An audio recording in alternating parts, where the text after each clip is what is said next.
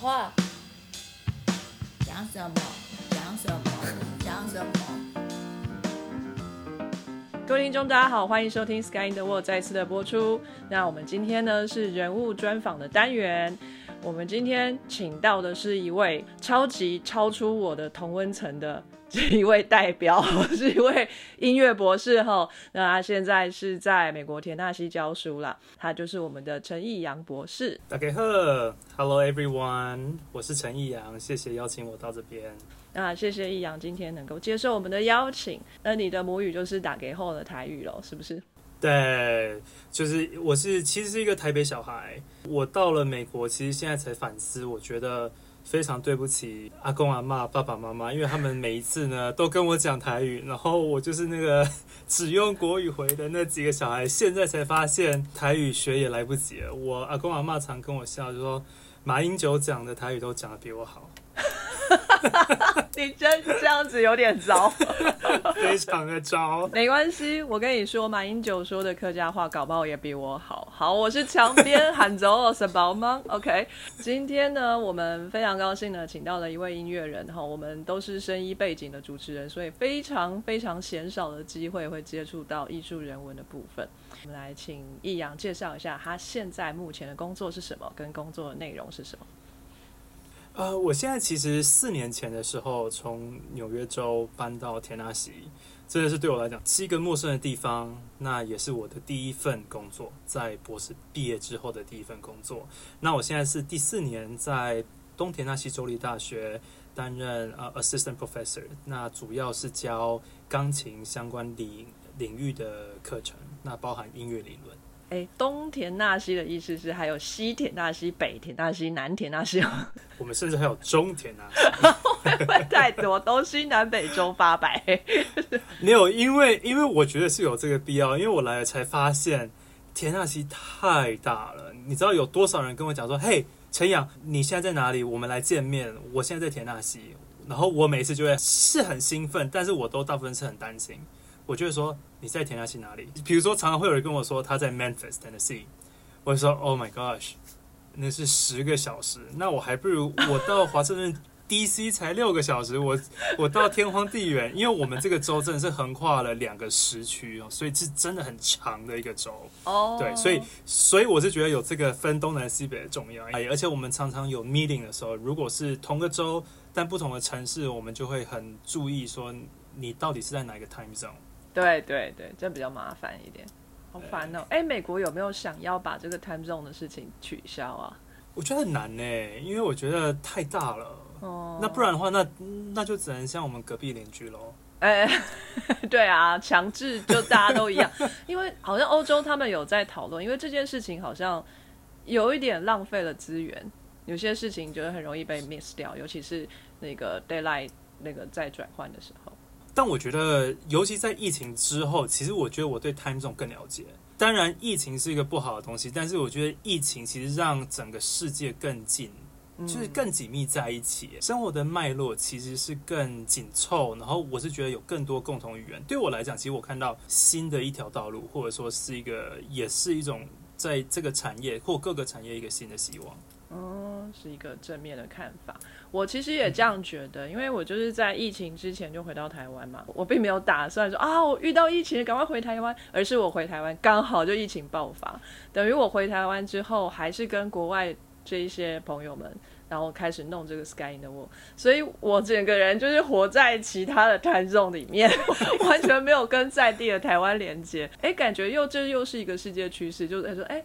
我也没有特别奇怪的感觉，真的真的，我是觉得有很多我平常没有联络的朋友，哎，突然就是因为这个疫情的时候突然联络了，嗯，常会发现他已经都不住在我原本想的城市了，对，就是但但就是因为这因缘际会之下，跟很多人其实是更近的，嗯，虽然我自己在我自己的狭小空间里面，当然啊，我是一个蛮乐观的人啦，我觉得其实。我们都是一个顺其自然的人，有时候都不知道家的定义都开始越来越模糊。我觉得这个、这个、这是我老了之后，我发觉有越来越多的领悟。哦，OK，这么老了是不是？要跟你看齐的。对对对，白头发的部分是不是？我一般就是跟欧洲、美国这边合作，所以这边的 time zone 我就有稍微有点熟，就是要算的话，哎，掐指一算，你那时候几点的时候，我这边几点。可是上一次就是突然跟一个澳洲的这边有一些联系，就哎不会算，完全宕机，然后就说，哎，你在哪里？哦，昆士兰大学是吗？好啊，Google 一下，对，iPhone 上面不是有那个时间，然后就是去打说，哎，Queensland 现在是几点？就。找不到没有 Queensland 这个地方，没有 Queensland 这个地方。Oh my god，那是 iPhone 的错吗？还是我的错？还是这世界上其实没有 Queensland，它是在另外一个异时空这样？哎，就我发现，哎，Queensland 是一个省，那个省会才是那个 city 的名字，才能打进 iPhone 才会出现那个时间点。哦，所以疫情也让我的世界地理稍微好了一点点。我们头脑都开窍了，真的真的。哎，你刚刚说你教的是音乐理论吗？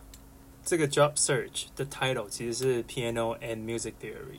那我其实我觉得我也蛮幸运的，因为其实老实说，我的路走的比很多人都顺。那我是觉得，为什么我会拿到这份工作，有很大一部分刚好我自己有音乐理论的背景，然后我还有教过音乐理论。就我常会开玩笑的说，其实在一个僧多粥少的一个工作环境。其实他们要找的不一定是真的是全世界最大钢琴家，那当然弹的也很重要。但是我常会开玩笑说，他们要找的其实是超人。嗯，你能做越多事，他们就越开心。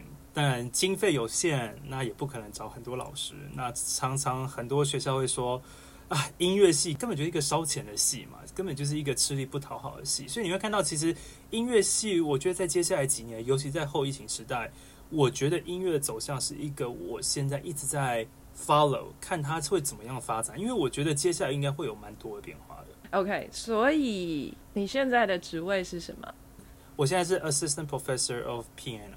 对，本来是 piano and theory，但是我之前有跟我们的电影 negotiate，就说这个其实在开缺的时候是可以 either 是 for piano 或是 for music theory 或 half，嗯，或者是 half and half。因为其实音乐的老师其实有一点像是代博班的学生的，就是说我们是需要去 recruit，而且他们想要来跟我学，一学就是学四年，那我的工作就是要把他们有办法带到一个 graduate school。让他们去 audition，所以，所以其实，在音乐 higher ed 的体制下面，其实跟很多系的想法是不一样的。因为即使是招大学生，我们其实也像是招 PhD 的感觉，我们是一对一。那他会想要来跟我学，那我要请我所有的能力，让他有办法到下一个阶段。好，那就是有点像师徒制，是不是？有。那你一次是不是只能教一个学生？这个学生带了四年之后，再来才能再教下一个学生？还是你同时可以带很多个？我也希望那样啦。我们没有像带博士的老师的薪水这么好。我们所谓的 full time，大部分是 calculate 在十二个学生。哇塞！就就感觉你要每一年你都要带十二个博士生的感觉，那你就知道其实是很累，因为你。每个小时你要去指导他，你真的是你要希望在这一个小时内，你要有办法把他带到下一个阶段。那虽然四年说很长，但其实也不长，因为尤其是大学部而已，他们其实很多东西是缺乏的。我觉得其实当教授之后，我觉得不只是让钢琴它的技巧，其实我觉得很多其实是对于这个人的身心培养也是一样重要。所以不只是。手上的技巧，还有他心里怎么去诠释这个音乐，还是他的心里的感觉的敏感度什么的，你都要去调整，是吗？都要，因为其实高中是一个蛮有趣的，因为高中对于我们所谓的音乐有很多的情感。那高中生很多的时候，其实他们是不太了解情感这个东西。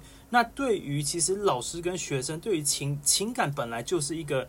可能两个 adults 都已经很难去解释了，那要怎么样从一个师生的角度去跟他们讲音乐的情感？那他们可能也要有一些生活上的感触，所以其实这个是我觉得最困难，但我觉得这也可能是最有趣的，跟很多啊其他的人文院的教授也好，其实是非常不一样的东西。我们其实是有更多的啊师生的 connection。那我是刚好其实。我当然在这个地方，我是一个人住，所以我也刚好能，比如说，我甚至常常会带他们去，比如说过年的时候去吃饭，然后或者是说我甚至还会带他们去买菜，这些东西其实我觉得也同时是培养了很多的信任啊。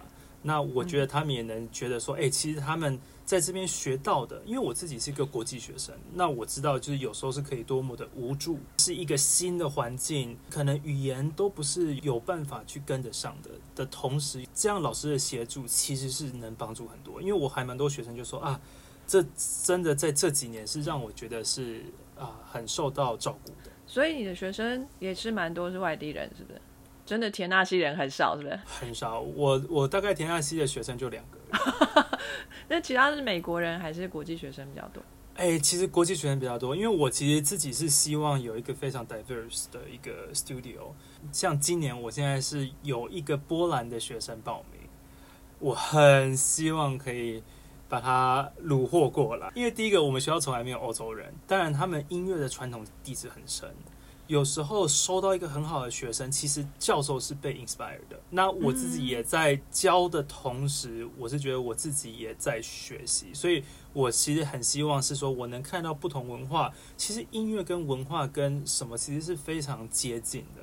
那那我希望是能看得到更多不同文化的面向。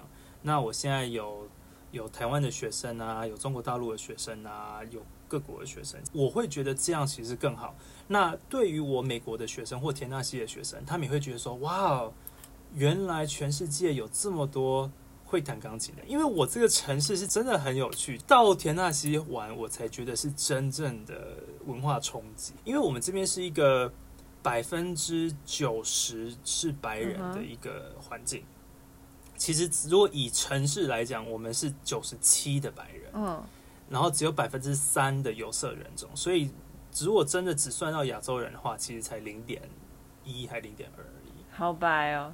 超级白。当然学校有好一点，但我们现在学校本人也是有八百分之八十九，嗯哼所以我是觉得，尤其在这个地方，古典音乐是一个对很多人来讲是陌，生的。嗯那第二个，我是觉得对于其他的文化的人，我是觉得更陌生的。但我觉得我现在在在这边营营造了，我觉得是让大家学到更多。对于我的学生，在我的眼中啊，我是不知道他们是不是真的这样，就是我能看到他们没有颜色的区别。我我我觉得这个算是我蛮骄傲的。可是你的学生里面就有不少的中国跟台湾的学生，所以说整个田纳西里面的黄人大概都在你们班上，是吧？对，所以有时候就是因为学校有不同的 committee 要参加嘛，然后他们常会有 diversity and inclusion，我都我都不知道，就是我该高兴还是说，哎，这个也算是种族歧视嘛？因为我永远都是被扣的那个人啊，因为真的找不到人，就是而且我们最尴尬的是，每一次只要是跟呃族裔有关的 committee 或者是 inclusion 或者是 diversity 的。永远的人都是同样一群人去参加不同的 committee，我觉得这个这个是让我觉得说很好笑，但是其实也代表出这边的一个担忧啦。我觉得他们其实是知道在这个环境是有这样的问题的，他们是想要解决的，但其实我是觉得心有余而力不足。嗯哼，嗯，你们学校在做招生的时候，呃，往外会做广告吗？如果有做广告的话，会丢到欧洲去吗？其实没有诶、其实这个我是觉得说，ETSU 东田纳西州立大学，其实在这个区域是非常有名的，就是说家家户户啊，就像我们以前在罗瑟斯特大学的时候，每家店都会插罗瑟斯特大学的牌子，在这边其实其实就有就有点像那样，我们是这个城市最大的雇主。啊、那这边的所有的学生，所有的 business 其实都是围绕在 E ETSU。那那除了这个地方，我我是觉得这个是他们他们现在在 work on 的东西，因为他们不知道要怎么样去 sell out 自、嗯自己。其实他们有很多东西是很好的，那我是觉得他们需要有一个很好的 team。那当然有很多的 admission 的 shift，他们现在还在 work on this。那音乐系的话，也是变成说，其实是 relying on 这个老师的个人特色，所以这个其实是所有学校的问题了。来美国才会发现，其实学校太多了，但是问题是，大家永远知道就那几个。我觉得这个是一个课题，是我觉得美国自己他们还在思考。音乐方面也是吗？就是教音乐的学校太多，很多很多。太多了，太可是我们听到的永远都只有伊斯曼啊、茱莉亚，其他的不知道。对，或者是说像我们所谓的常春藤，永远都是那几间而已。美国几千家大学，嗯，哎、那你们学校有其他的系所吗？除了音乐？我们学校有十一个院，哇哦，OK，很大，我们连医学院、连医院都有，哦所以其实是一个很完善的学校，甚至大学美式足球的 Division One 都有，是以一个大学来讲是非常完善。我们有一万五千个学生。我来之前，老实说，我是什么都不知道，我根本没有听过这个学校。嗯那我来了之后，其实我才发现，哇，原来美国的教育为什么很多人会喜欢到国外，或者说美国？那我是觉得他们是真的把关的很好，有非常多的教育的法规。因为我到现在，比如说我需要去处理很多的文件是跟学校有相关，哇，我才知道原来每一个环节在教育法规是非常非常的严格，而且每个学校在每五年就需要经过一次的 review。嗯其实美国学校都有一定的价值在，当然每个教授都会说你一定要发表多少文章。那我觉得同时也在保证说这个教授是一直在学，所以他的想法跟他的知识永远都是在世界的前端。哦，所以你也要发文章吗？我是还蛮幸运，我是偶尔发了，我是没有像真的发文章的人那么多。但是我们的可以做的是，如果你不发文章的人，或发比较少的人，那我们就专门表演。那我刚好就是表演这一块非常多，哦，对我来讲其实就蛮蛮容易的。所以对你来说，工作的内容就包括了撰写、发表文章、表演，还有教学。那你有行政方面的工作吗？其实很多行政是在于，比如说你要怎么样去招生，你要怎么样去参与学校事务，这些行政是有的。但如果说是要那种影印啊，那这些是没有的。就是我知道，比如说在台湾常常需要行政，比如说写 email，那这个倒是还好。嗯哼，那你发表的文章都是在什么样的期刊上面，还是书上面呢？哦，我大部分其实都是到啊、conference 去，啊，演讲因为因为对我来讲，我觉得第一个我不是 musicology 的人，我是一个表演毕业的，因为我们音乐有分表演跟教育，甚至有些人是专门写文章，像 musicology 或者是 music theorist。那对于我来讲，我觉得其实呃要扩展 networking，那或者是去跟很多老师认识，最容易的方法其实是去 conference。那 conference 时候，我会去讲一些我自己的 research。那同时，我们常会做的其实是 combine lecture 跟 recital，所以我们是讲我们要谈的东西。哎、就像你博士 qualify 的那个一样，就是讲一讲，然后谈一段，讲一讲，然后谈一段。对，对对对，所以这个其实是一个我常做的东西，而且我觉得这个其实是对于观众也算是一种教育吧。我觉得，对啊，我觉得那一场超有趣的。哎、跟各位听众讲一下，我曾经非常有幸的去参加益阳的这个博士班的 qualify。那 qualify 好像有两个，是不是？一个是要音乐会，然后一个是要这个就是讲解。对那易阳就是做了很多的功课，去了解某一位作曲家他人生的故事，还有他曲风什么鬼，我听不懂。Anyway，就是听懂了一点点啊，就是啊，好像诶、心理上有一点点变化啊什么的，啊，所以他的曲风变成什么？然后易阳马上要坐下来在钢琴前面哒哒哒哒弹了一段，就是他那个曲风，然后接下来又再讲解一下，所以感觉超酷的，结合了知识背景。历史文化，然后还有这个音乐的感觉，我就觉得超酷的。哦，太感谢你刚刚那样的讲解，因为我觉得我常被问到的一句话是说，音乐博士到底在干嘛？或者说你们到底在读个什么经？你知道吗？那我觉得你刚刚讲了其实就涵夸了蛮多，到底音乐博士是在干嘛？当然不是只有弹钢琴，那很多是对于音乐的研究或者是音乐的脉络要掌握更清楚。其实同时也有办法教育我们下一代的学生，完全是一个把钢琴教学是最大化，然后能让他们从各个方面、各个角度去了解一件事情。每一个作曲家可以被拿来研究的，就是作品已经出来了嘛，每一个人都可以去做 study，可是每个人呈现出来的东西可能会不一样，是这样吗？是，当然就是说我们现在讲的听起来很抽象，但我可以给你几个比较具体的例子，比如说他是唱歌的，他就会说，哎，这个作曲家在写歌词的时候，那很自然的，在以前只能给男生唱，那现在呢，演唱的人是一个女生。当然，现在有很多的 women studies 也好，这一些其实是有各个角度的插入，实际是会有产生不同的火花。那大家也开始有不同的见解，也有很多人在讲苏二的那个年代，到底那些作曲家是真正在想什么？是被政治所影响了，还是说其实他们偷偷的在自己曲子里面做一些非常 rebellion 的 thinking？当然，我们现在没有办法去问那些作曲家，因为他们都已经入土了。我我是觉得其实是有很多不同的结论出来，超酷的，这样感觉好像文学的 study 哦。是啊，是啊，所以其实我们的博士其实是有一个字叫 literature，嗯，我们其实是 performance and literature。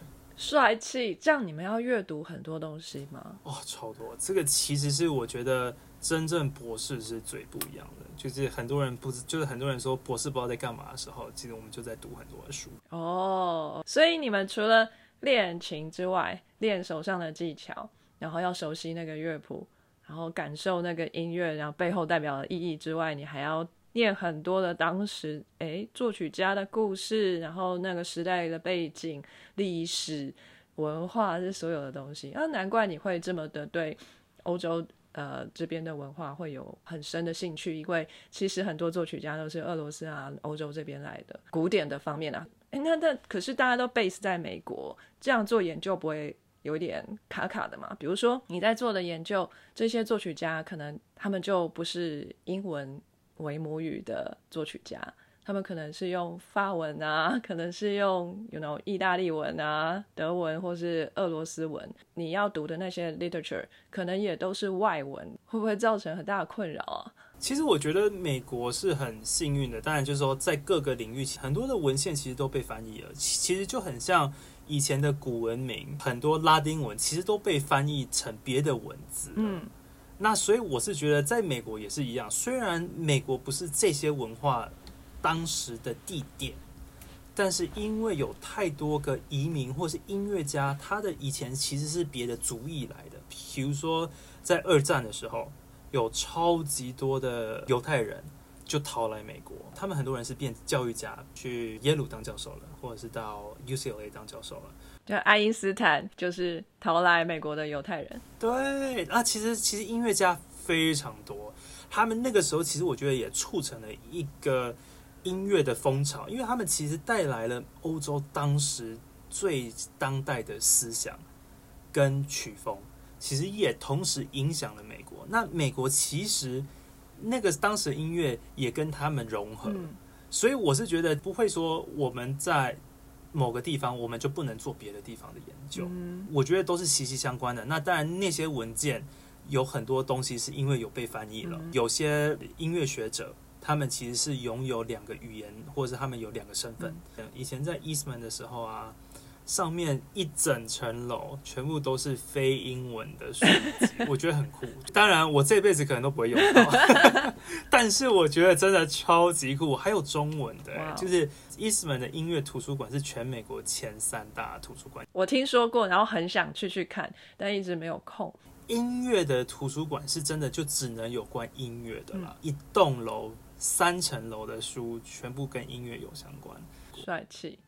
那古典乐在美国的发展，最一开始应该也就是从英国、法国这边，因为殖民美国的关系带过去的，可以说一下吗？古典乐在美国的发展？可以啊，可以啊。如果你要说美国音乐起源，那其实是更早了。其实从哥伦布那个时候，其实就带来很多的，有一点像是 folk tune 的那种东西。还有，也不要忘记。他们很多是宗教音乐，因为他们很多天主教啊，他们传过来，那个音乐是带来最多的。在整个音乐的历史来讲，宗教是占很大的一部分。文艺复兴好了，或者是中世纪，其实都是围绕在那些教宗上面。那其实到一个新大陆也是一样，第一件事情一定是宗教。那当然，就是他们也会带入他们自己，就有一点像是方言啊。就在那个年代，英文其实不是一个主要语言。嗯，很多跟着哥伦布啊，他们那些人来的，他们其实也都是，比如说在监狱里面。犯人，嗯，他们的阶层是不一样的，唱的歌或者是哼的所谓的民谣，嗯是他们那个地位阶层的民谣，或者是他们所谓的不是最高级的语言的音乐。嗯所以其实是各个方面产生的。那其实我觉得爵士乐其实也是差不多的成分在里面。嗯嗯嗯，对。可是比较少这个原住民的部分嘛。对，我觉得这个蛮可惜的。我觉得其实，在各国都是这样，就是说，我们也这么多个原住民，我们可能就只听过布农族的八部合音。但老实说，我们说什么是八部合音，我是音乐人，我也无法跟你解释。反正就有八个部，对，但我觉得有越来越多人在做这样的保存，尤其在最近几年，我有看到、一个，其实那些原住民其实人口本来就已经变少了，译文永远不会是当下大家会第一个想要保存的东西。嗯如果说不是一个资源很富裕的情况下，这个不会是大家第一个所关注的事情。嗯，比较哀伤一点，可能这这需要政府的资源，因为这个其实也没有太大的经济支柱来做这些事情。但说到这个，我觉得美国政府其实也蛮多的 grant 是有关这个对，这个 keyword 可以申请到，很容易。非常容易。就有关文化嗯的融合，跟各个文化、少数文化这些，其实是美国现在很好申请 grant 嗯的一些关键字。，OK。最一开始你说到，你觉得美国在找音乐的教授，其实是在找超人。那你的工作其实包括四个部分：表演、教学、行政跟发表。这四项是很难同时都很不错的，是不是？是啊，因为其实表演那一定是包含练琴，对啊，练琴其实就包含了一天白天的大部分。嗯哼，我们常说每个学期我们要把书单丢给 bookstore，那个要让他们买书，他们就会说啊，你们系的教授怎么教七门课、啊？就因为大部分所谓的教授都是教一堂课，顶多三堂课嘛，一个学期。那对于我们来讲是非常不一样的，连在 academia 里面人都会说，啊哇，你一个学期要教这么多堂。我们要做的东西，其实第一个本来就比较多，嗯我们要教的课程其实是比较多，因为我们的课程时时数都会比较少。那当然，我们计算方式也不一样，因为对于学校来讲，你开一个 one on one 的课，你基本上下面是一百个超过的人。对于我们来讲，我们所谓一堂课是只有一个人。哦，当然，学校有它的经济考量、财务考量，所以其实有时候我们所谓的一堂课，你可能可以算三个学分在别的系。对于我们来讲，我们只有零点六六。所以你们只好开很多堂课来符合这个要求。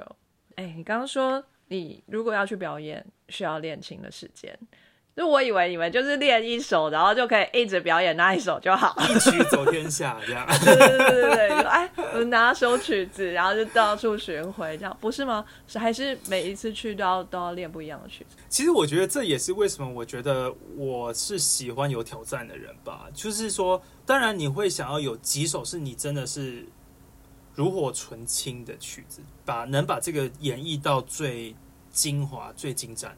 每个人如果想到这一首，就会想到你的诠释。我觉得这个是需要的。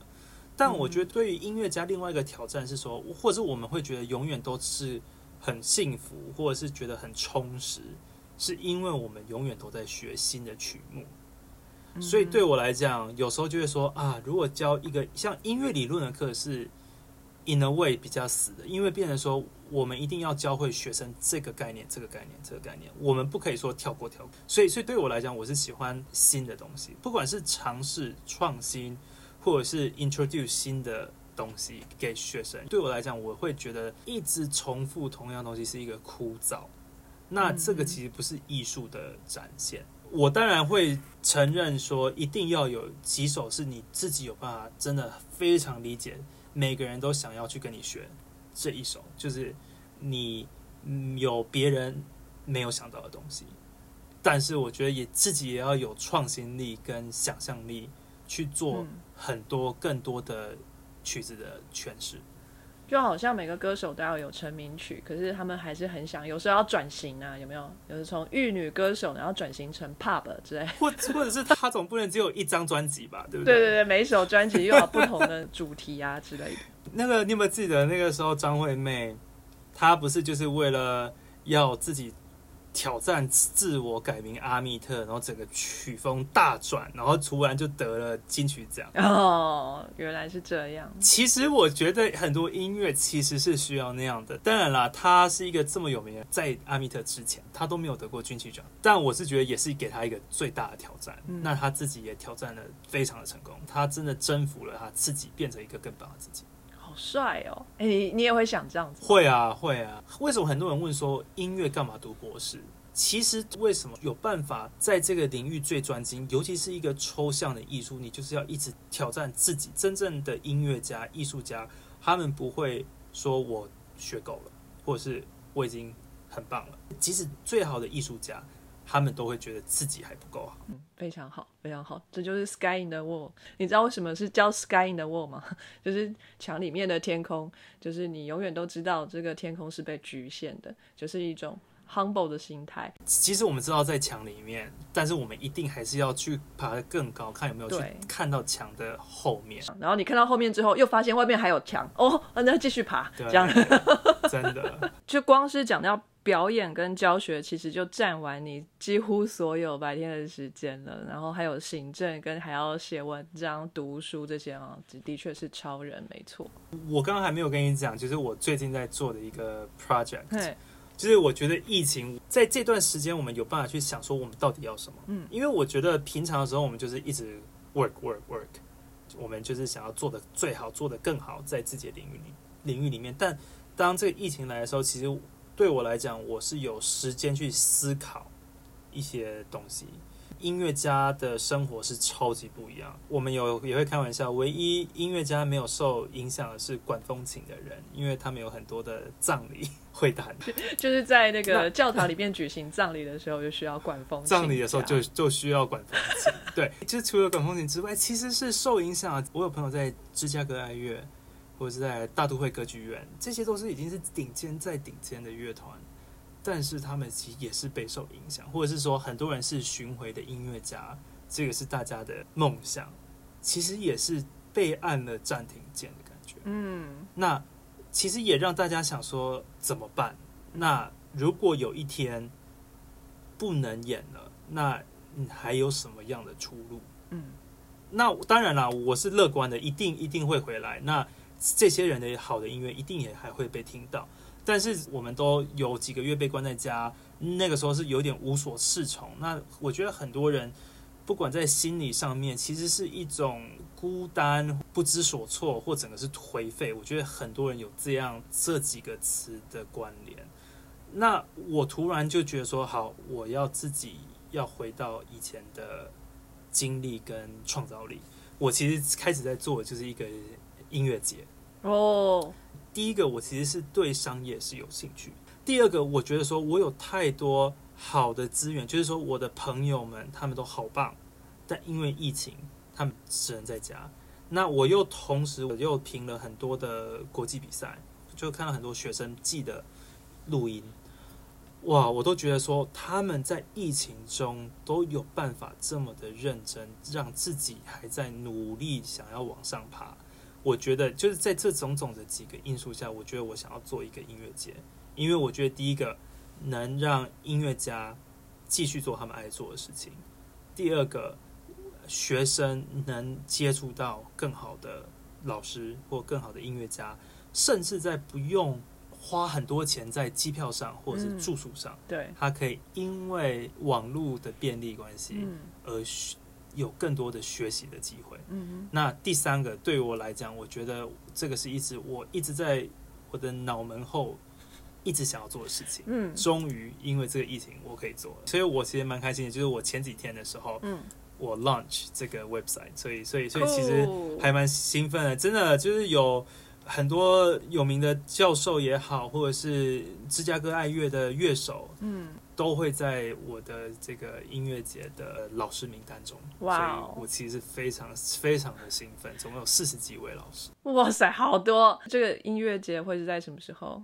因为我们现在疫情，而且是有网络的情况下，就是会一整年，哦，所以只要就是学生他可以选择三堂、五堂、七堂，所以我这个不会想要让他去 replace 他每个礼拜的专业课程对或者是个别课，因为他们本来就需要有自己每个礼拜的个别课跟自己的老师。对，那我们这个其实是像一个大师班，因为我以前有上过大师，比如说我有一次是上帕尔曼的，嗯就是一个很有名的小提琴家的大师班，嗯，他有时候一讲一个小小的东西，你就整个 豁然开朗的感觉，就是那种非常 inspiring。我觉得有时候我们就是需要一些人的，就是那种敲一下，你知道吗？就是会醒的哎、种。这个好酷哦。对，所以我希望我的这个 program 是短期的，就是三堂、五堂或七堂，而且在这三堂、五堂、七堂里面，一定是跟两个老师以上学这样。因为我自己是设计这个课程的人，所以我会觉得说，我以前我觉得什么是我学到最多，那我会希望下一代学生可以用什么样的方式学到更多的东西。所以，即使在疫情的期间，你也可以有大师的指点，然后来来来我们益阳的这个 website，哈，那你就可以看一下课程，这样 有没有喜欢的大师，哈，赶快去学艺，帮你打个广告。太好了，太好了！因为因为连我自己都超级兴奋，就是我有好几天完全失眠。其实有一个连我自己都觉得说哇，好棒的音乐家，然后居然说 yes，就是要哦，教。哇，我那时候真的是超兴奋。现在这一年是线上的，但二零二二的暑假我会把它办成现场的。那那个时候甚甚至希望这些老师都可以一起来，甚至在一个乐团一起表演，然后跟学生、跟学员一起演奏。这个这个其实是更让我更兴奋，因为能跟这么有这么厉害的音乐家一起表演，其实是最 enjoy，就是根本就是音乐家的 dream。好棒哦！学音乐好好哦，就是你动不动就可以跟大师合体。比如说，我很崇拜的科学界的大师，我也不可能跟他做研究啊，有可能吗？我觉得不可能。欢迎来学一下钢琴。我的脑袋已经僵化了，大概可能可以啦，现在开始学，但是手指头可能有点硬。如果易阳愿意教的话，我当然愿意学，很酷哎！你的工作听起来的确是很扎实的忙碌，可是感觉很有成就感，是是你喜欢做的事情。尤其是这个月做完这个音乐节，让我第一次觉得这个疫情可以是正向的。我觉得其实台湾人都蛮厉害，就是说其实就是一个顺其自然、顺水推舟。我觉得大家都做得很好。其实我到每个城市旅游，我都会碰到台湾人。像我上一次去南非，我有碰到台湾的人，我觉得哇，真的 到处都有台湾人，可能就有这样的个性跟坚韧的心吧。我觉得对。酷。那你什么时候开始对音乐有兴趣的？是小时候很小，刚出生你就音乐神童吗？没有哎、其实我们家没有人是音乐家，就是还蛮还蛮多人会会去学音乐，因为爸妈可能是跟音乐有相关的。那对于我来讲，其实就是我妈就觉得说，我小时候好像他们在放音乐的时候，我就会在那边就是会跟着音乐律动，然后可能会哼哼哼这样，所以我妈会觉得说，哎、可能可以试试看。那当然了，我妈小时候就是看到别人学钢琴，就是有那种向往。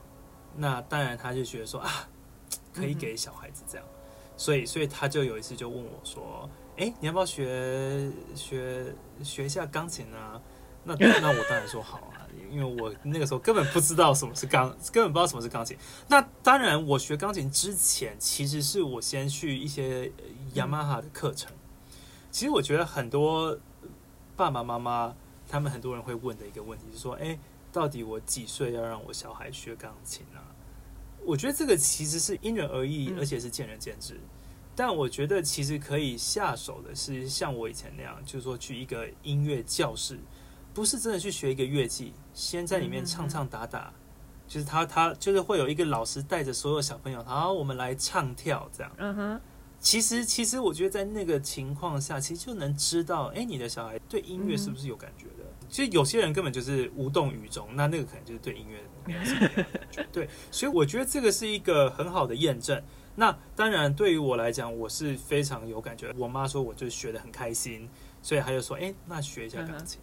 其实我弟也学了钢琴，我们的结果蛮不一样。他一下就把曲子就能把它背下来，学得很快。他现在学理工的，但是他那个时候就是对他来讲，可能是觉得太简单，还是说什么，反正就是老师常会出来说：“哎，你的小孩又在打瞌睡。”就在上课的时候打瞌睡。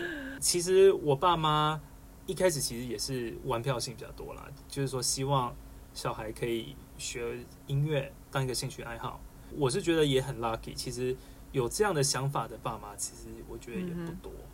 那当然，他们也很 support 我的决定，就是他们其实常会说：“哎，易阳啊，我们现在要考国中了，你如果不读音乐，我们没有关系。”然后我就说：“哦，我们全班都要考音乐班啊，那我也要考。”那我爸妈也就也蛮 support，他说：“好啊，那你要考的话，那你就考到附中的话，就让你读。”哦。然后我那时候就刚好也考上了，他们也不能反悔了。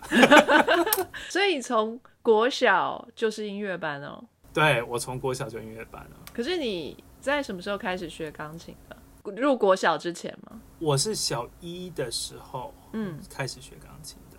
音乐班其实真正是从小三才开始。哦，你小二的时候会参加一个联招，从小学三年级开始可以读班，有几间是从更小可以读，但大部分的音乐班都是从小学三年级。所以你决定还是你爸妈决定要？来尝试一下音乐班。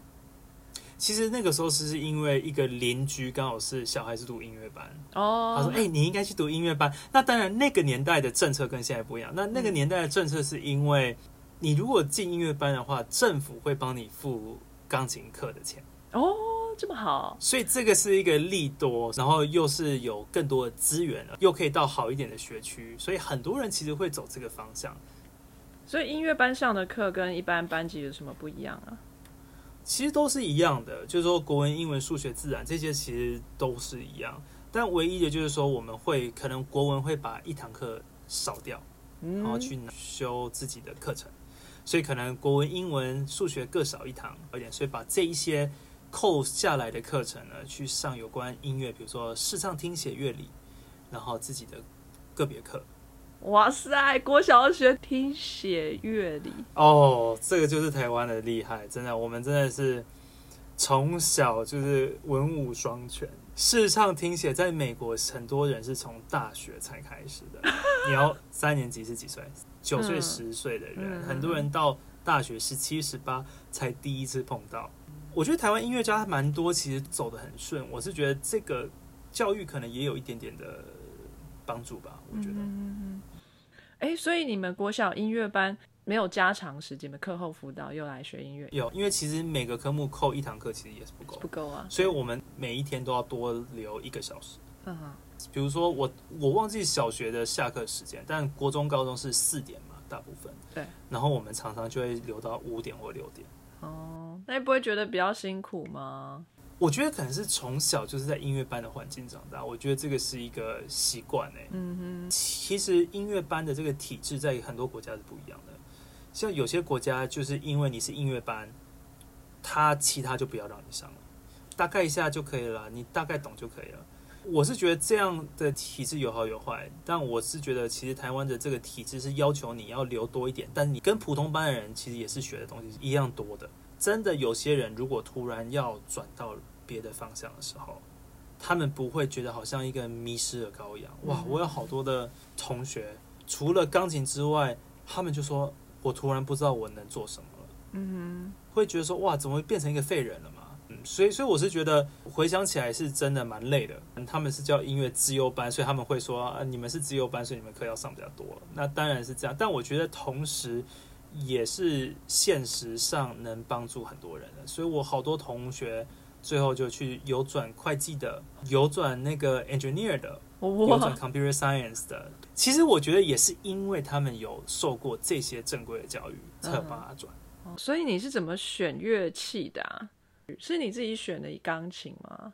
对，因为我一开始学的就是钢琴。哦，其实我也有学小提琴。嗯，但这个我是觉得蛮有，这个算是蛮有趣的，因为我们在台湾一定要主修也要有副修，这个算是很多国家很难得的东西，他们就只要一个，那我们有两个。OK，当然很多人学的都是小提琴跟钢琴啊，那我们不可能一个学校就只有小提琴跟钢琴，那就没有乐团了。嗯，所以这个是一个好玩的呃现象，就是说指挥在。新生训练的时候，就是说，OK，你要学什么乐器？你要学什么乐器？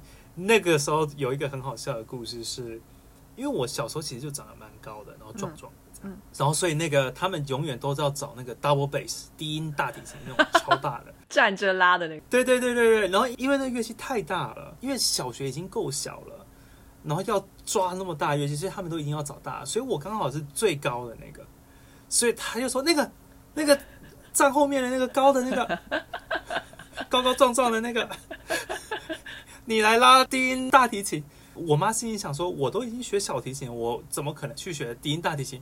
当然，她自己也为了她自己着想，她要在这么大的琴上下课吗？为了学那个低音大提琴，我们可能都还要换一台修理车，而且是要加长型。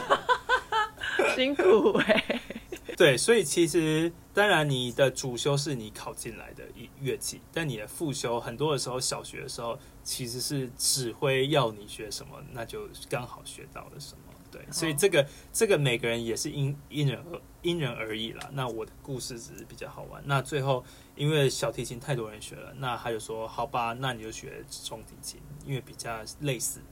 但是也是乐团需要的，但是不够人手的，所以我那时候复球就是中提琴。不大不小，中中刚刚好，刚刚好。对，所以我妈就妥协了，就说啊好，至少不是 double bass，不用换车，因为我妈就说。我瘦瘦弱弱的，我一个小女子要送两个小孩上学，我还去搬那个 double bass。